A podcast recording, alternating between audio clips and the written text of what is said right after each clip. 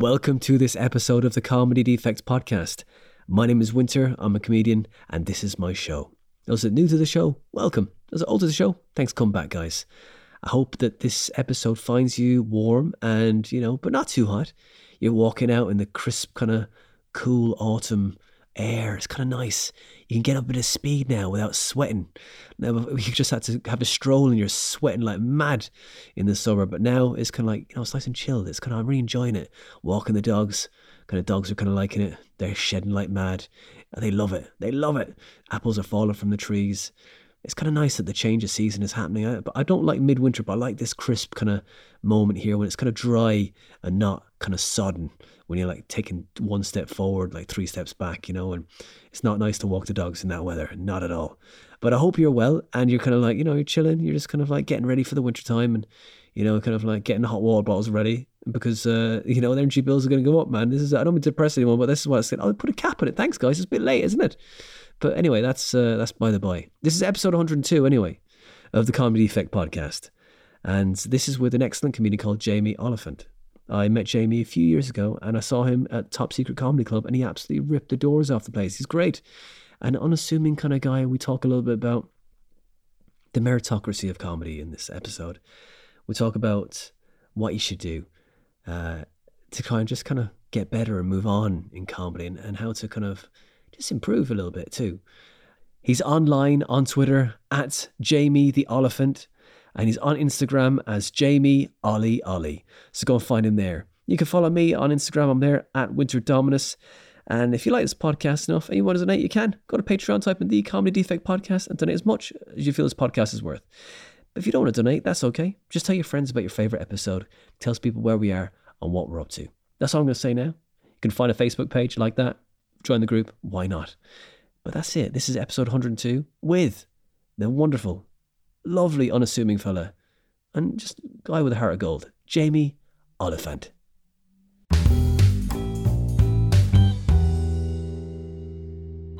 Jamie Oliphant, welcome to the Comedy Defect, man. Thank you for sharing an hour or so of your time.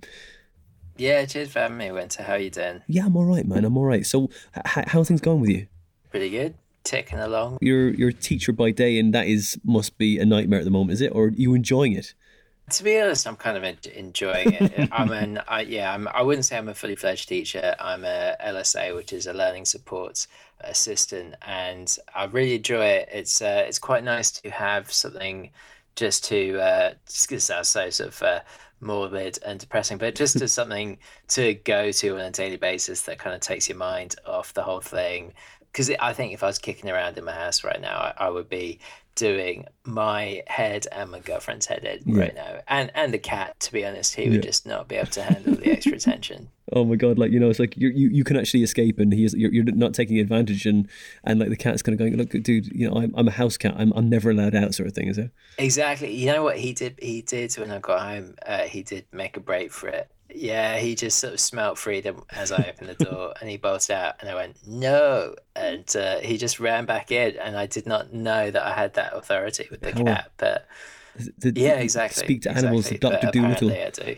And like, what kind of cat you got? He's a sort of mix. He's um half Maine Coon, half Sphynx. so um he's yeah he's a, he's a weird little mix. But as a result, he thinks he's sort of from royalty. He does right. think he's descended from royalty. So he'll be like really cocky, really arrogant, but he is incredibly adorable at the same time. I think there's something about him where he's like extremely high status. Like he will sort of be like, I'm not here for you, I'm here for me. But then, like a second later, he'll want a cuddle, which yeah. is quite adorable. Yeah. yeah. It's like, I'm not sure if I can take this loneliness forever. It's like, I just, I just wanted to see what it was like. And, you know, now I want to be back in a relationship again, sort of thing, like that. Yeah. Yeah, exactly. Exactly. the second you take it away from him as an option, uh, as an outlet, yeah, he's just, he sort of turns the grass is always greener, isn't it? Hey, that's it. You know, I want to be alone. I just want to get on with my like. I want to write my book and like you know get on with the things I want to write about. And now, um, actually, no, um, too much time on my hands, and uh, yeah, I'm staring at the wall, kind of feeling alone, and just like you know pondering the the mysteries of the universe. It's no fun anymore. Exactly. That's it, exactly man. That. What's the name of your cat? Uh, he's called Odin. Odin. And, oh, uh, oh, nice. Very Odin. Norse. Very, very uh, Norse. Yeah. yeah. Very Norse name. The the god. The uh, he was the, the like like Zeus, wasn't he? He he he was, yeah. I think he's uh yeah, he, he was sort of my girlfriend's cat and then sort of they came as a package, you know, so mm. when they moved in. Yeah. So it was uh yeah, it's been lovely having them. Are you and, allergic um, to cats? I'm not, no, so I'm quite lucky there, yeah. yeah. It's quite nice uh to be able to yeah, give them a few cuddles now and then. That's and, good, um, man. That's good. Was uh, when uh, was with my missus and she was like, "Oh, I'm gonna get a cat," um, and so I was like, "Look, I'm I'm allergic to cats, you know, just just one cat." So she got one cat, and then uh, I was like, "Okay, I'm I don't really like cats, but I'm also, as I say, allergic." And uh, but I wasn't too bad, but I was working oh, nights oh, yeah. nights at the time, so I come home, and this cat is, is in my is in my flat, like, and I was like, fuck, I'm looking for this cat. I can't find it. I'm like looking everywhere for this fucking cat. And the cat will open the kitchen door and there's a this uh, this cat on the uh, on the on the worktop looking where I'm looking because I'm like just so like blurry eyed and just like hung over from the night shift that this cat yeah. is just like you know what are we looking for? And and we became best friends because that cat uh-huh. liked to watch what I like to watch and we got to just like hang out and just chill you know uh, until yeah. you know, my girlfriend came over and then she all but this isn't the end of the story. She's like I got one cat. You seem to be okay with that. I'll get one more. She got two more cats. So we had three cats and then I was like look are you trying to kill me? Look I am actually allergic. I mean I managed to cope with one one, but like, what are you trying to like, you know, the uh, homeopathic remedy version of like of allergy curing, you know? Uh, yeah. Oh man, three cats is a lot. it's well, a lot, yeah. It is a lot. Yeah. You just you can't. They just they're. Uh, we had one white one. Uh, who, they're always deaf. Apparently, white cats are deaf. Oh, um, right, yeah. And uh, and then we had a black one, and we'd like a, a, ginger tom, and it was just like, oh man, they were just finding little spots everywhere, weren't they? Little fuckers. Is your missus like Norwegian or, or anything like that, or like? No, she's not. She she just wanted to give him a name that she felt fit him, and when they first met, she was hoping. Originally, she was, you know, I think pretty keen on the name Simba. I think for for cats, as many are. And yeah. then she met him, and she was like, "Oh no, he's not a Simba. He's a bit more regal yeah. than a than a Simba. He's uh, Nice. He's got power. He's powerful cat. He did. Yeah. yeah. He well, he thinks he's powerful. He's just he thinks he's powerful, but he sort of doesn't realize that he's in reality just a silly little cat, and hmm. it's and it's great. Yeah. He just doesn't know how little he is. Yeah. Well, he does when he sort of runs in. He gets he's gets really scared very yeah. easily. Oh. So he's like darting around all the time, but he's also like flexing at the same time. It's, it's kind of hilarious like a like a big heart sort of thing. You know, you no idea, you don't understand that. You know, yeah. this small stature is a beast just waiting to be unleashed. Uh, exactly. I can, I can yeah. relate. I can relate. he's yeah, he's you know he's always asking you for a cuddle, so you're mm. kind of quite ready to cuddle him, and yeah. then you sort of want to give him a cuddle, and he's like doing a very important job, like looking out the window, and you're like, oh, but I just want, you know, a little cuddle. Mm. And he's like, but I'm doing my really important job right now. Leave me alone. doing my job. Yeah. And he's just, yeah, he takes it incredibly seriously looking out the window. Yeah. Genuinely think he is like the guard cat. Right. So I think he, yeah, he just kind of cracks on do you, during his day. Have you used it into your, have you managed to crowbar any of this into your stand up? I haven't known, like you know. You didn't have one cat joke. You don't have one cat joke. Um, really cat. no, I don't at the moment. I'm just sort of like I don't know. I I literally hadn't because I sort of stopped doing stand up about May last year, and that was kind of when they moved in. Yeah. So I've just you know I'm I'm living with him and enjoying it, but yeah. like I did have some ideas. I, you know what, I wrote mm-hmm. loads in like April because I was really optimistic, and then I've just sort of not looked at material since about yeah May last year. It seems just too kind of depressing, really, in yeah. a way, doesn't it? Because you're kind of going, well, I'm writing this, but I don't know when I'm going to perform it. I mean, this piece of material might not fit my personality by the time I get to do this on stage. You know what I mean? It's like there's no deadline. Exactly that. It's just not no deadline, not knowing when you're going to do it, and that kind of feels like it sort of defeats the purpose of why you're writing it. And like initially, I was like, oh, I write because I enjoy writing, yeah. and then without a few months without the audience element, I was just like, oh, this just feels pointless at the moment. Yeah. So, and yeah. also because the world's changing so quickly right mm. now, so it's hard to know what I think audiences would want to listen to. Like, obviously, some jokes. I'm not, yeah, it's not just about doing topical jokes, but if you're doing like observational stuff about mm. yourself, then you're changing massively, like yeah. every few months. And I've gone from, you know, a guy who was doing gigs, working during the day, and then gigs at night, and seeing loads of people and having a great time. And Yeah. then you know, you again to go abroad. Now I'm just like grateful to go to the pub, let alone gig. Yeah. You know, so I just think yeah, like it'll be so odd kind of going back into it just because your own kind of sense of identity, which I think stand up is like attached to, will just be completely different. I th- yeah, I think that um, it's gonna be a beautiful moment when everyone's like had to push all that stuff down for so long, and they're so frustrated, and just so there's that ball of just um, frustration just coming up. It'll just it's gonna be some a beautiful moment when we're all released again. It's like the berserkers go back to the stage, you know. It's like oh, finally, and everyone's just has that joy, you know, to be there again. It's gonna be it's gonna be it's gonna be a mo- exactly, great man. moment. It will it will be like really nice, I think, when things are a bit more chill. Talking to people at school about it, I'm just Yeah. enjoying the little victories when they happen, and you know when you know you're older relatives are start getting vaccinated. That's a really Yeah. nice thing. That's it. Obviously, like we don't, you know, it's early days yet. Yeah, it's just trying to keep those little wins Yeah. in mind. What's the thing you do- Out the other stuff. What was what have you, have you taken up any weird hobbies while the lockdown has happened to keep your mind uh, um, from eating itself? I've started cooking a lot more. I feel like Oh, yeah? cooking is like my new gigging now. So it's just because it's also like it brings the same level of pressure and jeopardy in, in terms of feedback as Yeah. well. Like, you know, That's if I'm true. cooking for my girlfriend's and trying to make something that she really likes. And then, yeah, if she's eh, you know, if it if it goes so well, then you're like, yes, yes, that was three hours well spent. That was, I'm so glad that was what I, I've missed. Yeah, And like, then they if heckle it's you. like, then they heckle you. Then it's like, Yeah, you, no, you don't know how it's- hard this is. You, you, oh, you try it then. Okay, right. It's your actually it's your turn to cook tomorrow night. Okay, fine. You will try it. Yeah, that's funny. Yeah, yeah. It's like I think it's sort of like the the kind of like yeah, that was nice. Is like is like a sort of yeah, that's like a burn in a in a. Yeah, it's like but the- that's that's just me being mean as well. No, I it's like that she's- sarcastic she's laugh, great, isn't it? Very supportive. It's like the sarcastic laugh. Yeah, "Ah, that's the wrong. La- that's the wrong response. I don't. I don't want that. I don't want sympathy. How can I make this better? I want you to just tear it to pieces or Yeah. love it. You know, that's it. Or like if you say something tragic that you thought was funny and people just go, "Oh," and you're like, "No, Yeah. it was supposed to be a laugh there. It was not. I didn't want Totally. that. Oh, don't, I don't want you to do feel that." sorry Yeah. for me. That's the worst thing. Yeah. I want you to enjoy this to the to the maximum you can possibly. It's a fucking toasted cheese sandwich. How can you not like that? Yeah, yeah, exactly.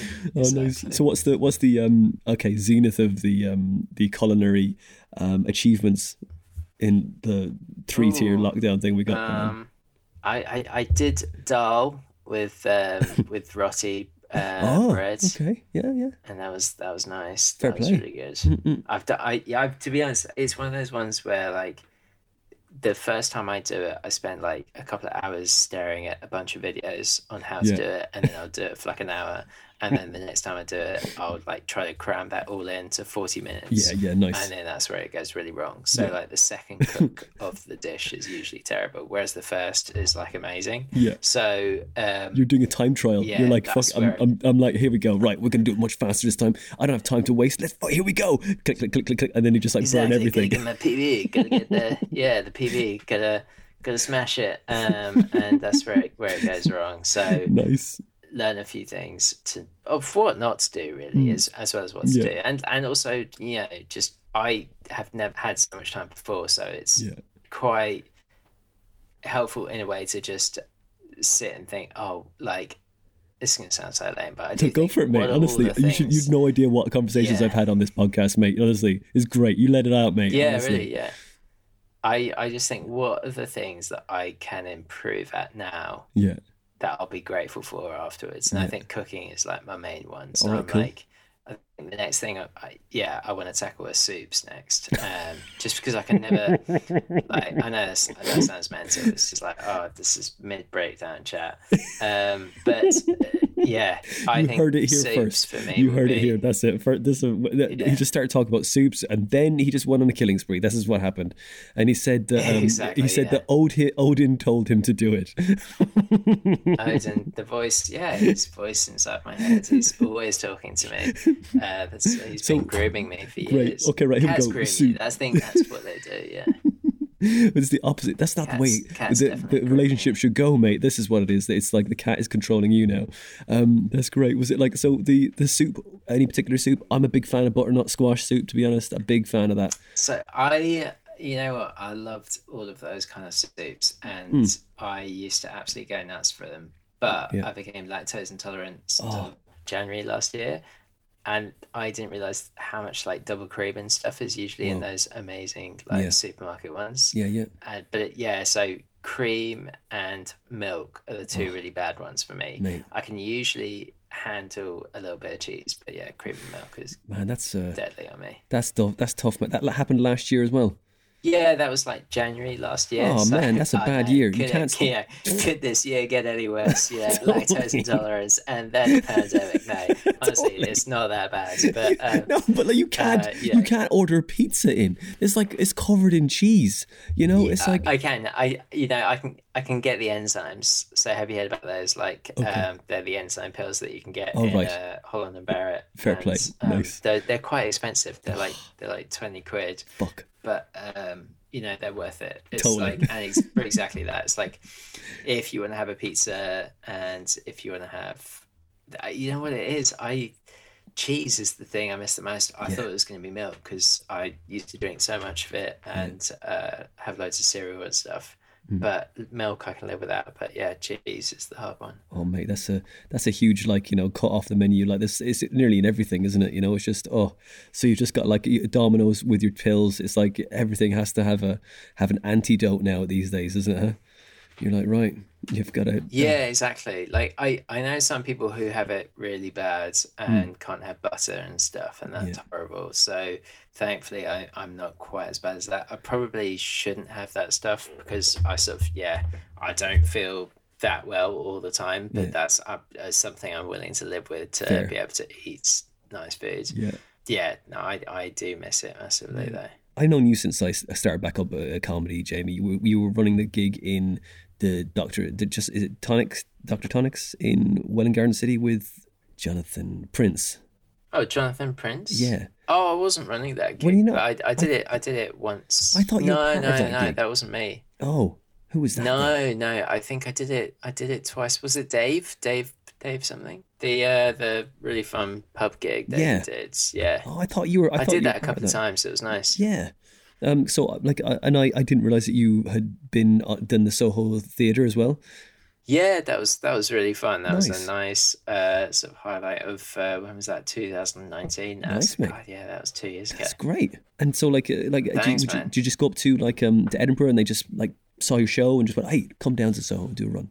Yeah, they um were up in Edinburgh. It was basically part of the Soho Rising Festival, Hmm. and so that was for anyone who had ever done one of their workshops back in the day. Oh. And I'd done one like five years previously, and you know wrote to the guys just saying that I know you got a million shows to see. I had a confirmation and that they were coming in, and just thankfully the day that they were there, I sort of said hi to them afterwards, and it just felt like a really good show. It was it was a real my Edinburgh experience up that year like was a sort of real mixed bag in the way that I found out like as long as I had more than 25 people in the room it felt like a proper gig Nice. and the jokes would land much better whereas like kind of if the numbers were between like 17 and sort of 22 Mm. the the jokes just didn't land as well so it was really important found after that to just keep pushing it to to get 25 more and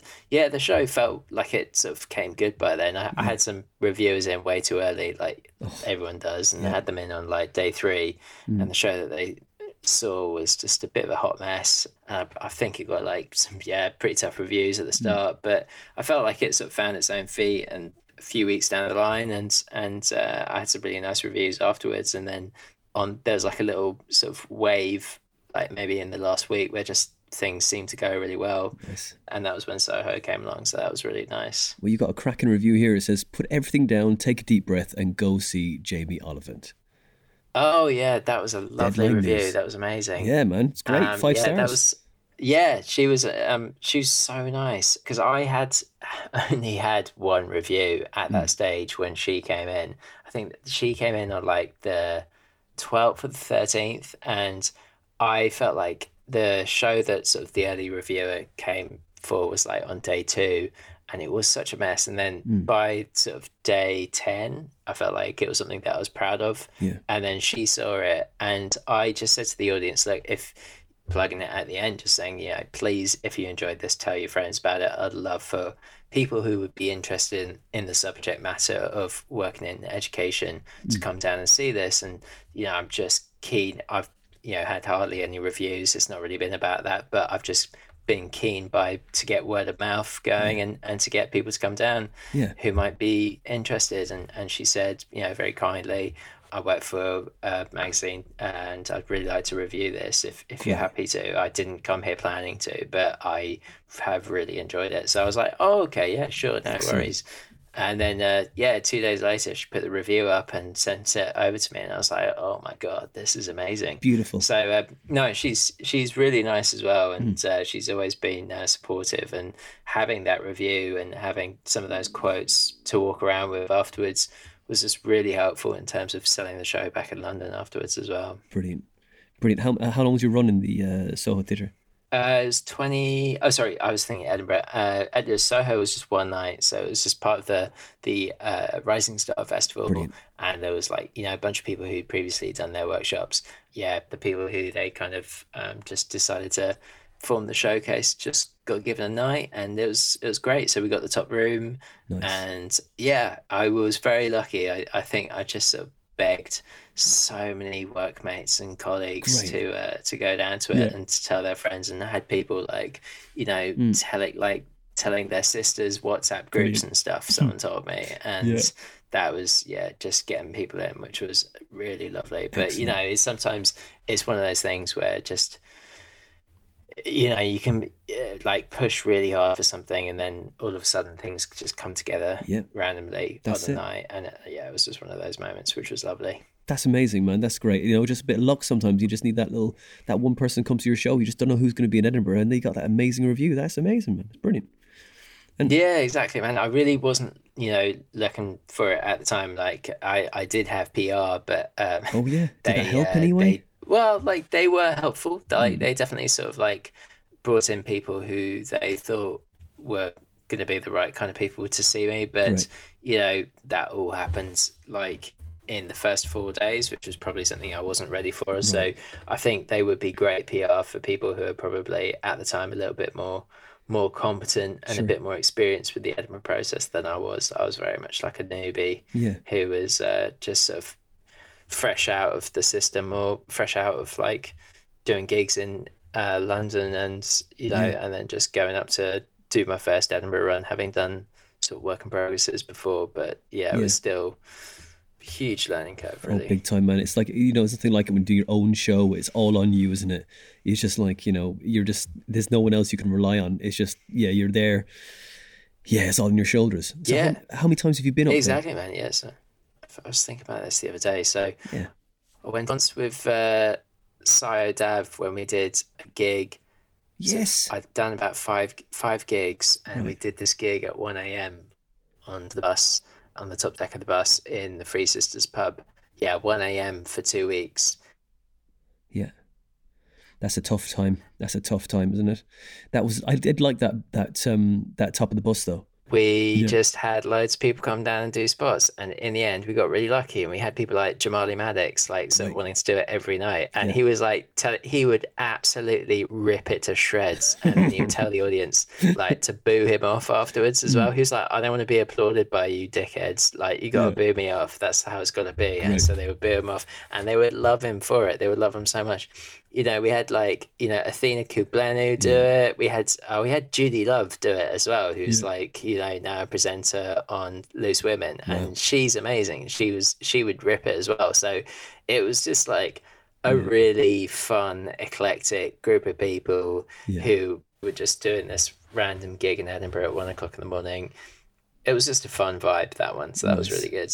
That's and then uh yeah, I did it I did a show with Archie the following year. Yeah. And then after that, I did a show with, uh, I think I took a break and then I did a show with Dan Audrett. And then I did my work in progress. and then I did my debut last year. So Nice. I think I've been up like f- maybe four or five times. I can't That's remember. great, man. So did you did you start in 2013 as well? Like to go into Edinburgh? Yeah, I did my first Edinburgh. I think 2000 and was it 14? Yeah. I think 14. I took a break one year, but yeah, then so yeah, I've been up four or five times. That's great, man. Yeah. Like the first one is always the one like you just it's just over, overwhelming, you know. But then it's like yeah, when you, first is massive. Yeah. yeah. I remember doing that uh, top of the bus show a couple of times. It was so fun. It was crazy, absolutely crazy. Oh yeah, man. Yeah, that one and It's- and it's the uh, espionage. You know, the little corner room in the in the basement, which doesn't exist anymore. Oh yeah. that yeah. was fun, man. That was a fun gig. Those were yeah some really insane gigs that just sort of you know just had no right to be gigs, but, but the nature of Edinburgh at that time as well It's just that there were people there. They wanted comedy. Yeah. It would happen. So you know, it's a really weird thing. Like that was the thing I found sometimes in Edinburgh is to never get jaded by Edinburgh, and that's quite hard because it is so long, and you know you get a lot of Groundhog Day syndrome mm. where you are just thinking this is the same thing every day. But those audience numbers, like the second you get back to London or any other city, Yeah. apart from Edinburgh for the festival, you are going to struggle to get those numbers in unless you're like a big TV name. So Yeah. it is just an incredible opportunity where you can get an audience in Yeah, seeing you work on your craft and you can work on your craft properly hard as well if you really That's put your mind to it that's it. and Right. yeah pace yourself a little bit It's the gym, isn't? Edinburgh's the gym. You know, it's like you just Eh, like every day, yeah. Non-stop, no rest, really. Just like it's like a boot camp. It really is, you know, it really, really is a boot camp. And, you know, you've seen like I really like the Hannibal Buress Edinburgh special um, that he did. I think he's on Netflix or YouTube, Yeah. but it's it's a really fun one, and I think that really captures the kind of essence of of what it's about because that's a guy who's like massive in like America and then he comes over here and sort of no one gives a shit about him Yeah. and he's doing a show in the Pleasance and he's just figuring it out as he goes and then he's like doing the weird random gigs outside of that and he's like Yeah. gigging in a casino sort of in a side room at mm. like 11 o'clock at night and people are just so confused as to why he's there and he's just like i know you're confused too. This is weird for me as well. And it's just yeah it, that one i really liked actually that was a really really good one The, the elephant in the room is your debut show, right? yeah that's the debut show Nice. yeah What have you got in the pipeline, uh, or like you have put the stuff in a Word document? Not that you've looked at it. have you got the new name for the show yet? Or have you got the poster done? Or have you like just got it in a document that you're not even going to open yet until the time is we're gigging again? i think i'm sort of not even got the title for it just yet Yeah. i'm not sort of thinking about doing another edinburgh at the moment i think i might you know work on the next hour but Mm. I don't know. It's so hard to sort of make plans at the moment Yeah. because you're just, Yeah. you know, everything's changing so much. And Totally. even though like venues are sort of asking about performers wanting to come back and book the space for the summer Mm. um, right now, understandably, but I just think it's such a hard thing to try and decide when committing money to something that you don't know if it's going to happen. Yeah. So That's it. I just yeah, it just doesn't feel like the safest bet out there. So I'm just kind of like, oh, I might just wait and see for another year. All right. As frustrating as it is to not do something that you love, it's I don't feel like sort of wish the time away that we've got at the moment. I, I'm enjoying each day that I've got. You know, it's Fair. I know you're I'm saying. really enjoying- I'm grateful for Yeah, every ex- day, sort of thing, right? You know, the, the- exactly ex- worst things exactly like yeah. you know I, I sort of had to like I know it's gonna sound really lame or like cheesy but I I no, no pun intended there, right? You know, yeah yeah yeah no I can handle the cheese does, uh, does that annoy you now yeah. as well? Does that annoy you? Like, you know, we got asked. Oh, God, no not at all not at all um yeah I, I think in in January I've sort of found myself like especially when it was getting so grey Yeah. that I was like oh you know oh, I just wish it was like March right now and then Yeah. you know it'd be a bit brighter and stuff but then I was like oh man I don't want to be sort of wishing time away because this is like healthy time in my life my family are okay Great. this is that's these are the principles that Yeah. I need to live with in terms of like the most important things that's all that matters. I don't need to worry about like whatever kind of lame sort of not Pipe lame, dream or but just dream- like No, pipe exactly pipe dreams. Sorry, I'm not being head. like I'm not, but like you know, like your dream or your or goal. Put a goal in front of you know your relationships of of your connection with life and the world. You know, rather than this thing that's ephemeral. Because you know yourself, comedy is just it's done. You do the you do the job. You go home. It's over, isn't it? But your life Yeah, goes on, exactly. isn't it? Your life goes Yes, on. yeah, yeah, big time, man. I think it's sort of maybe kind of made me realize that actually there were some things in my life that I wasn't doing properly yeah, before the pandemic, and I was just kind of, I don't know, maybe just doing things in a bit of a weird way, yeah. and it's sort of because you get the time to reflect. I don't know if you've if you felt that like d- you're sort of looking at things in a different way now. Do you feel that? Yeah, I know what you're saying. No, I do. I that you just you're you're thinking a little bit more deeply. Slow down a little bit. Don't stress yourself about this stupid thing, that that gig that you want to get on, or something to do with this thing that you know. It's just you're just pushing, you're pushing, you're pushing, and you, and you push until there's nothing left. And I've been thinking this. In fairness, I'm thinking this. You know, you you you know the thing like that says burning ambition.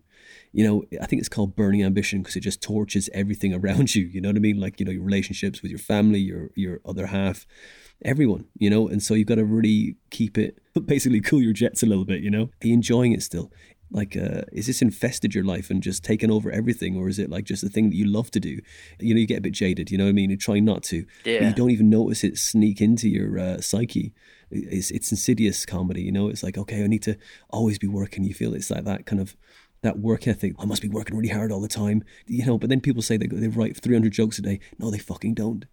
They there's it's just it's wouldn't be good good jokes. You can't write totally. three hundred good jokes a day. Yeah, yeah. yeah, it's like it's like, No. but, but that's a that's a wonderful myth to portray, so everyone else goes, I should be doing more. You know, it's like it's a silly thing. I think so. I think that's a really common feeling to feel is uh, is the I should be doing more or Yeah. why is so and so doing this and I'm not I'm doing this because I think this is like something where there's lots of comparison Yeah, anxiety about and also I think as well like a lot of people believe in the meritocracy and think oh if I work hard then I'll get the opportunities.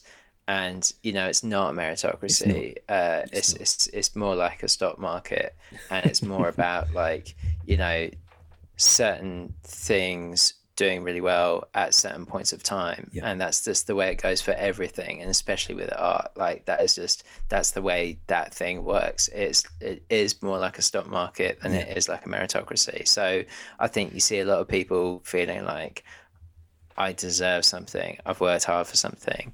I deserve it. And it's like, no, that's never been the way it works. It's not a meritocracy. Yeah. And I see people saying that on like having Facebook. I see people having Facebook arguments about that, mm. going, if you, you, you get the gigs you deserve and you put in the time and the circuit, and it's like, no, that's bollocks. It's not about that. It's just, you do have to work extremely hard on your craft, but it's about being in the right place at the right time as well. You know, you can't substitute that. And then when you get an opportunity, you have to take it. You know, you can't just like burn opportunities as well. Like, and you can't piss off the wrong people as well. That's definitely another thing. it's all those things you know i love the comparison to the stock market man it's like absolutely like that you know it's just you've got to pick the right gigs to, to go to when you're ready rather than go yeah i need to do everything you know that's it pick the pick it when you're ready Exactly. When you're ready, just working on the craft and be patient with it and be patient with yourself as well, really importantly, because mm-hmm. these things take time. And, you know, don't get like too uh, sidetracked or like focused on like one way of thinking of like, or thinking that there's a specific path to getting what it is that you want. You Yeah. know, there are loads of different routes that people take, and there are loads of different ways to kind of promote what it is that you do now and everyone is doing something different you Yeah. know like you look at someone like Nigel Ng like Nigel's a phenomenal comic hmm. and always has been. Every every time I've seen him has absolutely killed it as a stand up and then like this sort of in the last like 12 months he's just you know he's always put content up online but in the Yeah. last 12 months he's absolutely blown up. And you know it's really great to see. That's just from hitting the mark, being in the right place at the right time, and it's and it's going great. And I'm really happy for him because he's a guy who works massively hard. But you know, a lot of people say it's it's meritocracy, and sort of it is. He he deserves it. And I think he mm. massively deserves it. But like, it's a stock market as well, in my opinion. It's just yeah, like yeah, That's it. You know, you pick enough tickets, one of them's going to take off eventually, but you just got to keep managing to, you know, buy those tickets and keep in the game. yeah, You know, that's what it exactly. I think you got to believe in what it is that you're doing as well, and Mm. you got to really like what it is that you're doing, and and ultimately, and I think you got to really enjoy the material that you do. Yeah. and the effect that it has on people. If you don't like that, and if you don't like the jokes, then that's when I think you can get into a really jaded headspace really Yeah. quickly. And if you're not like turning over new stuff quickly enough or taking enough risks, because I've definitely had had like you know a few months where I'm like, okay, these gigs have been nice and easy. I haven't written anything new for a few weeks, or haven't. Hmm. I think it's quite healthy to like bomb like a couple of if you're doing nine gigs a week i think it's quite healthy to bomb at least two of them and if you're doing especially at, if you're doing new, new material with those like just because that is part of the development process and it means as well that you're taking a few risks but you are trying to find the right thing you're Yeah. experimenting and you're you know trying a few You're pushing things it. which is You're just pushing it through, man. You're just like just trying to trying to need you know work something out, man. That's what it is. You know, where am I? Where am I in this joke? Who am I now? You know, that's what it is. What, exactly I think this? yeah but that's that's another sort of part of like the new sort of um change in lifestyle pace Mm. as well like i I can't believe that i used to go out and try and gig like nine times a week and Yeah. and bomb twice a week like i don't think i i, I sort of worry going back into it if i did go back into it in like a year's time or whatever and, and try to hit the same kind of numbers because I, I think I'd find that so draining. I don't know about you in terms of saying. like I know you're saying. the, just the idea of going out that much. I'm like, no, like what? the driving, I'm the driving everywhere, and like you know, they're just the kind of the, the non-stop. "Oh, I've got to be here, I've got to be there. The danger is like I found the same as you, and when it slowed down, I was like, whoa, what, what was I doing? I, I missed, I've missed like nearly ten years of my life now. Do you know, just doing comedy. You know, I loved, Yeah, I loved yeah. it. Don't get me wrong, I, I loved the last few years. I, I love, I wouldn't have given away for anything else. But it's like Jesus Christ, I, I was completely like single-minded you know to, for whatever end it is you know it's just but i was like right i'm, I'm doing this i love it and then yeah, you that's know, it. Yeah. it- but I've, like- I've yeah. definitely, I felt that as well, man. Like I've sort of looked back and I was like, oh wow, I left some really well paid jobs to try and do this more Yeah. and try and get better at this because I saw like, you know, I felt like I was doing well at the start and then I could see like my peers putting in more time than I was. So I sort of left the job that I was doing to be able to put more time into it. And then, you know, but then uh, I, I'm sort of also really just grateful to be able to have a job at this moment in time because it is really, really difficult. It's a challenging time for what, everybody. what what were you doing before you like when you first started I was just working in sales support for a credit card machine company. So I was kind of doing uh, basically, it's going to sound quite random. So, Great. Well, um, it, it sounds like it wasn't something like it wasn't like oh, I left this thing that I loved, you know. Oh to, to yeah, just no, it was other no, thing it was no loved. vocation thing. I was doing like some anti-money laundering checks on contracts that were being hmm. sent to banking partners. So I was kind of like having to look into businesses Hmm. and see if their businesses business practice would be appropriate for the banking partner. It's all very boring stuff, hmm. but it was quite well paid at the time, and I was enjoying that. And the hmm. guys I was working with were awesome. But yeah, like I was also feeling at the time that like some of my mates were just getting who I'd started with. I could now see them racing on, getting Yeah, yeah. so good at comedy, That's and I was it. like. I'm jealous of that and the time that you've spent putting into this. I'm going to have to bail on this job because I was really addicted to the work and I was, I was, you know, looking at my emails on the weekends, like, and, Yeah. and that's when I was just like, okay, this is too much. Yeah, that's right, man. That's it. Is it. When did you start, Jamie?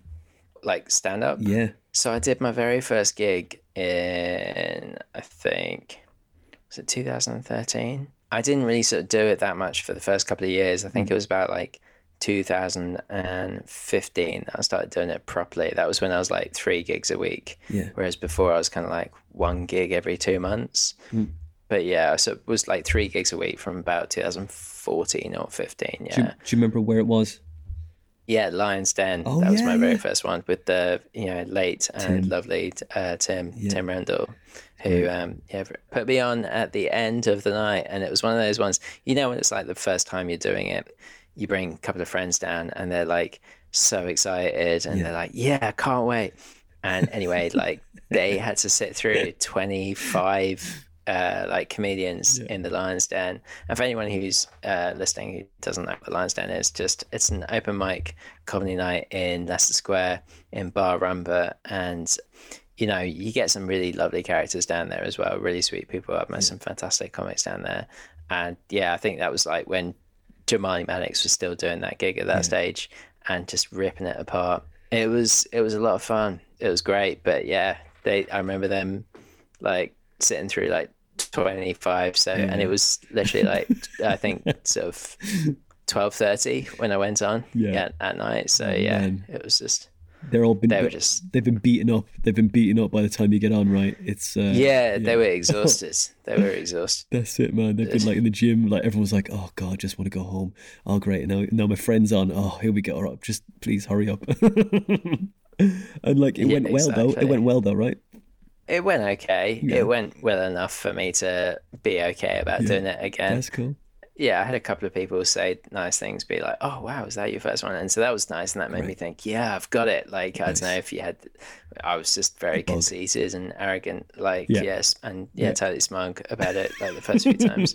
But then you know that comes crashing down. I think when you know you sort of realize actually there's loads of things you know once you just get a good sense of what you're doing wrong, and then you start putting the work in, and that's when it things get better. I think. Yeah, they, they they start putting the work in and they get worse, and then you because you care about it so much, and then they get better, and you start not caring about it as much at all. You're just like, okay, right, you know, just wear it with irrever- irreverence, isn't it? Yeah, exactly, man. I think it is one of those things that you just have to, yeah, you have to allow it to give it room to get better because Mm. You can't think about it every single minute of the day and you can't be writing jokes like No. that. You have to be just doing your normal life stuff and then and then gigging and then Yeah. trying to combine a bit of all of it. Hey, mate, you got some Jamie Oliver stuff to watch, isn't it? Like, you know, you got to fucking. You, you done Jamie Oliver yet? Yeah, I have actually. He's Yeah. got a really good um he's got a really good sweet potato curry recipe. You know his uh his 15 minutes meal if you want a little cheat. I fucking tried his 30 minute meal. It took me fucking three hours, mate. I swear to God. That's no way. Oh, lie. is a lie. It's it is it, what, what- he says about the, yeah exactly. It's it's a complete lie about the 30 minute meal. Yeah, the show might be edited into 30 minutes, but actually it's three hours. You know, it's fucking three hours. So you did the, that was first gig. Do you remember the date? No, I 2013. don't, unfortunately. Lions Den. Yeah. And then, right, so, okay, right, we've done the, like the first gig. What was your worst gig you've ever done? Uh, The one that oh just goes, yeah, a "Oh, gig God." in South a gig in South End. Yeah. I just yeah, it was just in a room, like quite a rowdy place. I was again, it was one of these ones where I don't know if you've done a few of these where it's like they advertise it as a pro comedy night and maybe they hire like one pro who had like TV credits 20 years ago and Right. hasn't gigged since Yeah. and then that person gets paid like 80 quid hmm. and then everyone else is like free of charge and. Cannon spent fodder. like fi- exactly and spent like 15 pounds like getting down there Yeah. so yeah you go in you, you do that gig you're 15 quid down already Yeah. and everyone has paid like maybe a reasonable amount of money like 12 pound 50 to see what they expect Yeah. is going to be relatively good Yeah. and yeah we were all beginners What was was you, how many bad years in were you? How many years in were you at the time? i think i was about nine months oh, in fuck. Oh, no. yeah Oh, and then so they'd been paid they'd been ripped off the that's the thing is i i sort of just now i just like they got to a stage where i was just like right i'm not going to do any gig where i rip off the audience ever again Fair. like that was i think that was the lesson from that gig but yeah i uh i got put in a headlock in that gig What? actually yeah by the by an audience member i was just like messing around with him having like a bit of back and forth banter yeah. and he was like, he was like, "I'll fucking show you." And then he sort of jumped up on stage, and I was like, "What's going on?" Yeah. And he was like, "I was, I could, because he was talking about flexing his muscles, Right. and I was like, all right then." And then I thought he was just gonna like flex on stage, and that would be it. And he just pops puts me in a headlock like straight away, and then I was like, "What the fuck?" And then he jumped off. It was just so weird, and trying to like, and there was security and bouncers and stuff in the room, but they did nothing. And then trying to like reference that afterwards and joke about it, like it didn't hurt that badly, but it just. you know, uh, kind of undermined me on stage a little bit, but uh, yeah, slightly. Um, I was just so inexperienced Yeah. for that situation, and I spoke to her about it afterwards. And that was when I was doing the Soho course at the time. Yeah. I was really lucky, actually. I I was uh, on that Soho course because it was being taught by um, Jen Brister, who's Right. who's incredible. She's amazing, and um, Hmm. she's so nice as well. And I, I I was just like. I, in my head, I was just like, oh, I guess this is what the club comedy world is like. Sometimes you get put in a headlock and, and you just got to deal with it. And I told Jen, and I was like, Jen, yeah, this happened at a gig. And then she was so nice. And she was just like, Jamie, that should never have happened. That was a massive letdown on the part of the promoter and the security staff in the venue that they didn't deal with it there and then. And I think, had I not had her say that at that time, I probably I probably would have bailed just on the whole thing. But Yeah. because I had someone say you should never have been treated like that, that Yeah. kind of was sort of reassuring enough to kind of be able to just put it to the side and just move on. Really, Well, that's good in it because you don't know what's going to happen to you at the next gig, do you? I mean, headlocks like it's basically the gateway to the next, um, you know, assault that you potentially can have at another gig. yeah, yeah, exactly. You know, I'm sort of you know. I'm not the kind of uh, rowdiest of guys as well, but you know, I, th- I yeah, I wouldn't have been able to keep up with it if That's there was going to be more afterwards. To be I mean, like you or I are no Joe Rogan. Do you know what I mean? We're not going to go up there like and just kind of roundhouse them off the stage. You know? Yeah. It's, it's uh, yeah, exactly. It's uh, yeah, you, you want to be feel safe. Uh, it's, you know, want to be a safe space uh, to tell your jokes.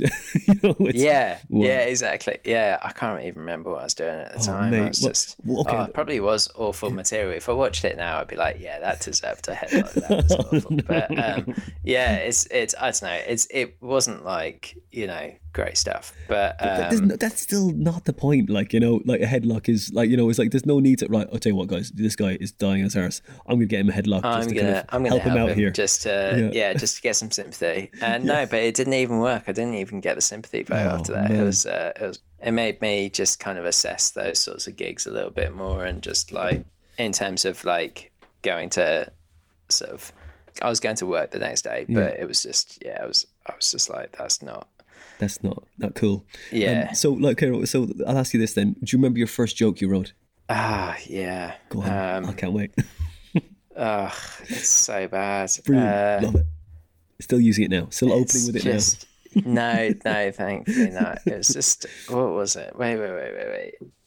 Think maybe there was the one where I talked about my haircut, and there was basically like a website at the time uh, called Lesbians That Look Like Justin Bieber, Yeah. and it was quite big at the time, and it was yeah, just f- photographs of gay women. They would submit a picture of themselves as a person who looked like Justin Bieber, Yeah. and I had hair kind of like that at the time, and I said that I just got a haircut and I'm not very happy about it, but I have just been accepted by lesbians that look like Justin Bieber, so ups and downs. And Yeah. yeah, I it was just awful. It was just um yeah, really kind of just I'm gonna sound so lame being like it was of its time, you know, and it wasn't it wasn't it, even of its time. it. No, it wasn't yeah, it wasn't even of its time. No, but like I'm it's just the like, beginning, yeah. innit? It's the beginning, mate. It's the of course it's gonna you gotta say what Exactly, feels yeah. funny to you, you know?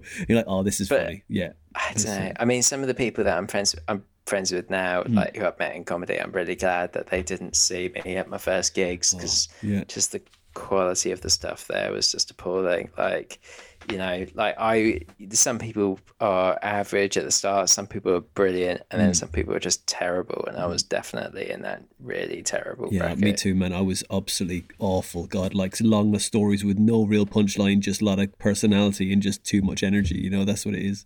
It's like, but Yeah, it's, you need to like, but you need to work. You need to just like go through that, and you know, you all like shed skins along the way, and just and Yeah, it's up and down, mate. It's up and down. That you get. To I think as well, yeah. I found for me the big thing was just um, listening to American comedy Yeah. albums nonstop. Yeah. I found just I had those on constantly, Right. just because I wanted to like understand joke structure and understand pacing a little bit, and that was yeah, that was great. That's very important. I think that's the most important thing. You just become like a beautiful mind when you just like, I need to absorb everything.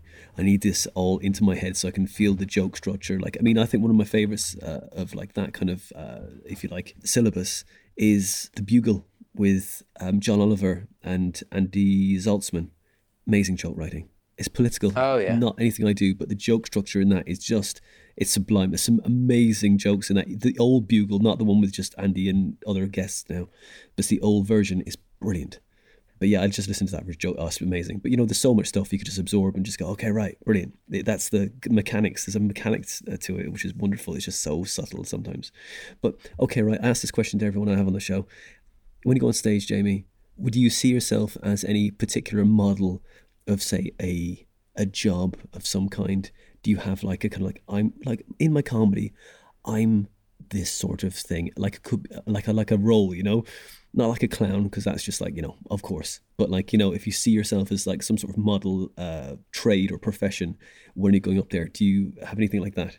I don't know. I, de- I I definitely do feel that comedy is is a trade Yeah. as as well as an art and art form, and I do think it is something like you know craft as well that you just have to really really work on. Yeah, Um, but yourself, like as as a person, as a uh, like I mean, like so. For example, Sean Mio sees himself as a gun for hire who goes around the country and just like you know, like a, a like a Ronin, if you like.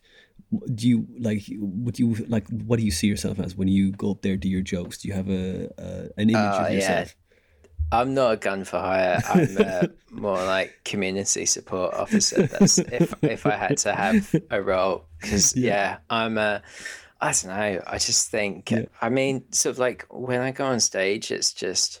this is going to sound really sad, but I can't really remember sort of exactly. Oh. I just remember feeling like Good. ecstasy and joy and, and good. Like this. yeah, Oh, exactly. you have these flashbacks now of like dreams of like, being on just like stage bit, and like Vietnam, oh, like have fever dream. Have you had Um, those? Have you had those dreams where you've been on stage? You're like, oh god, that was a great joke. You're like, and it's oh no, it wasn't real. It's real. It wasn't real. That was just I, weirdly, I haven't dreamt about being on stage since since about August last year. I don't think so. I can't really remember, but it's a weird, weird feeling. Right. Um. so. Yeah. So you would see yourself as a PCSO.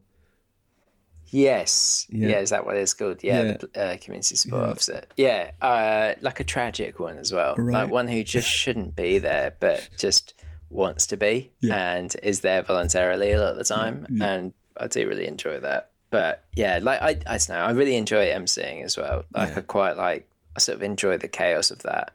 Yeah, so I, I, maybe there's something about like orchestrating the chaos, being allowed to kind of go to lengths that people wouldn't normally allow you to in social conversation is is really nice. pushing it like as far as it can go. Um, Yeah, exactly. So, like, gently insulting people in a way that I'm kind of terrified to do normally. But I think when, Yeah. when you're on stage, you sort of feel that people expect you to do it. So you can gently do it as long as I think it's within your character to do that sort of stuff. just bringing, just just paying that the audience out for that one headlock you got in the in in South uh, in South End. Oh, yeah. it's like yeah, Yeah, you know what, right? End, yeah. That headlock changed me, uh, and then you're like, right, okay, this all these insults keep f- coming out, but your job is er, uh, learning support in schools, right?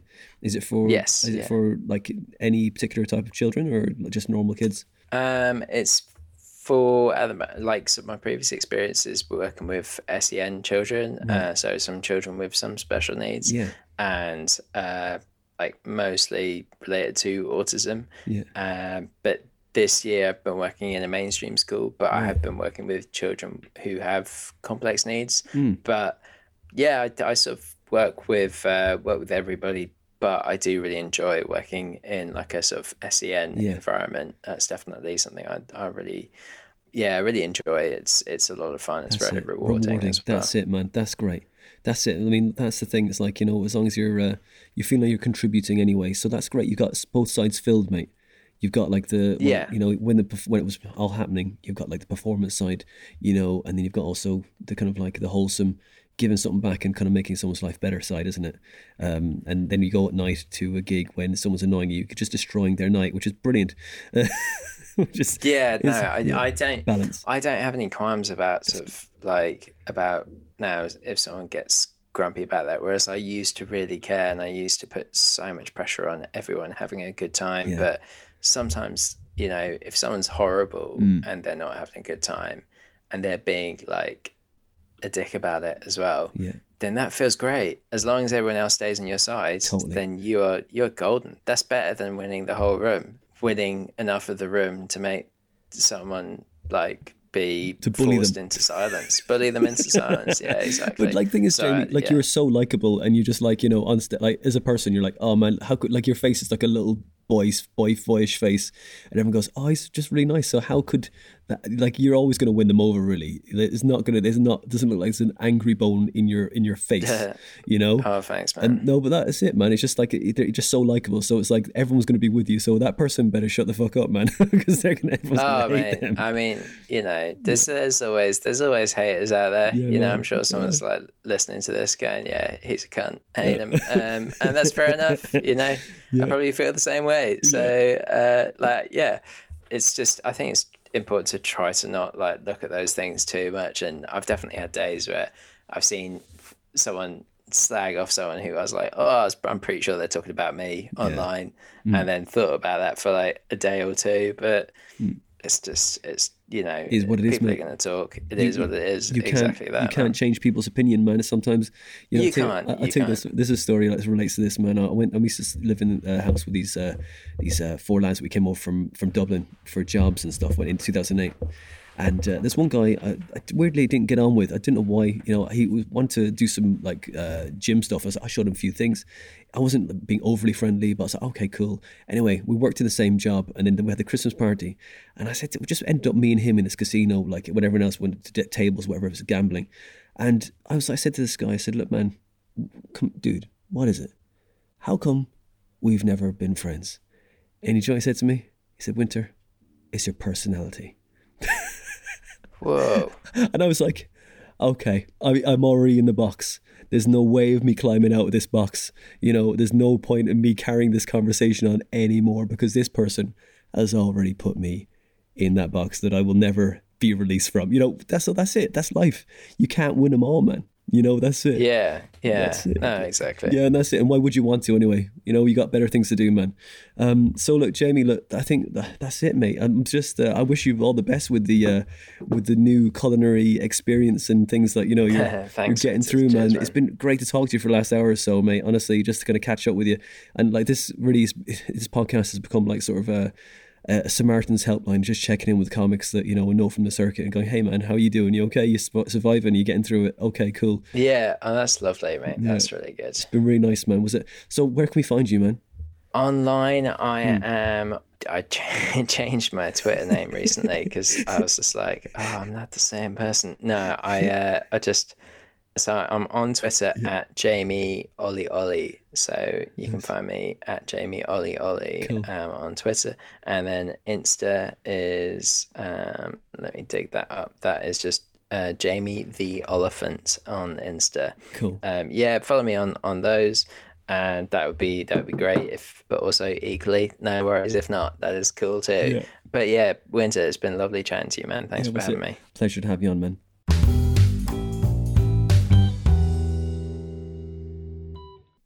And that was episode 102 with the very funny and totally lovely Jamie Oliphant.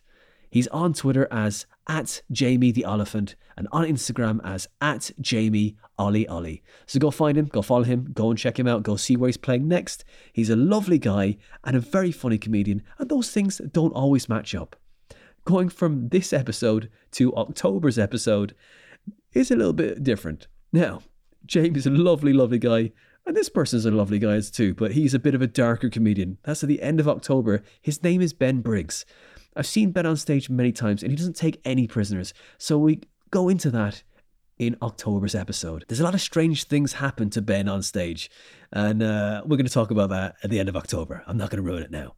So you can follow me on Twitter. I'm there at Winter Dominus, and I'm on Instagram at Winter Dominus. And you can follow this podcast. We're on Facebook. We're there. We have a page. You can like that. You can join the group. And if you like this podcast enough, you want to donate, why not? Go to Patreon, type in the Comedy Defect Podcast, and donate as much as you feel this podcast is worth. And if you can't donate, that's okay. Tell your friends about your favorite episode. Tell people where we are and what we're up to. And that's it for now. At the end of October, we've got the excellent Ben Briggs. But go and follow Jamie. He's fucking great too. But Ben Briggs at the end of October, a little bit darker, doesn't take any prisoners. We'll talk about that in October. Until then, have a good Halloween.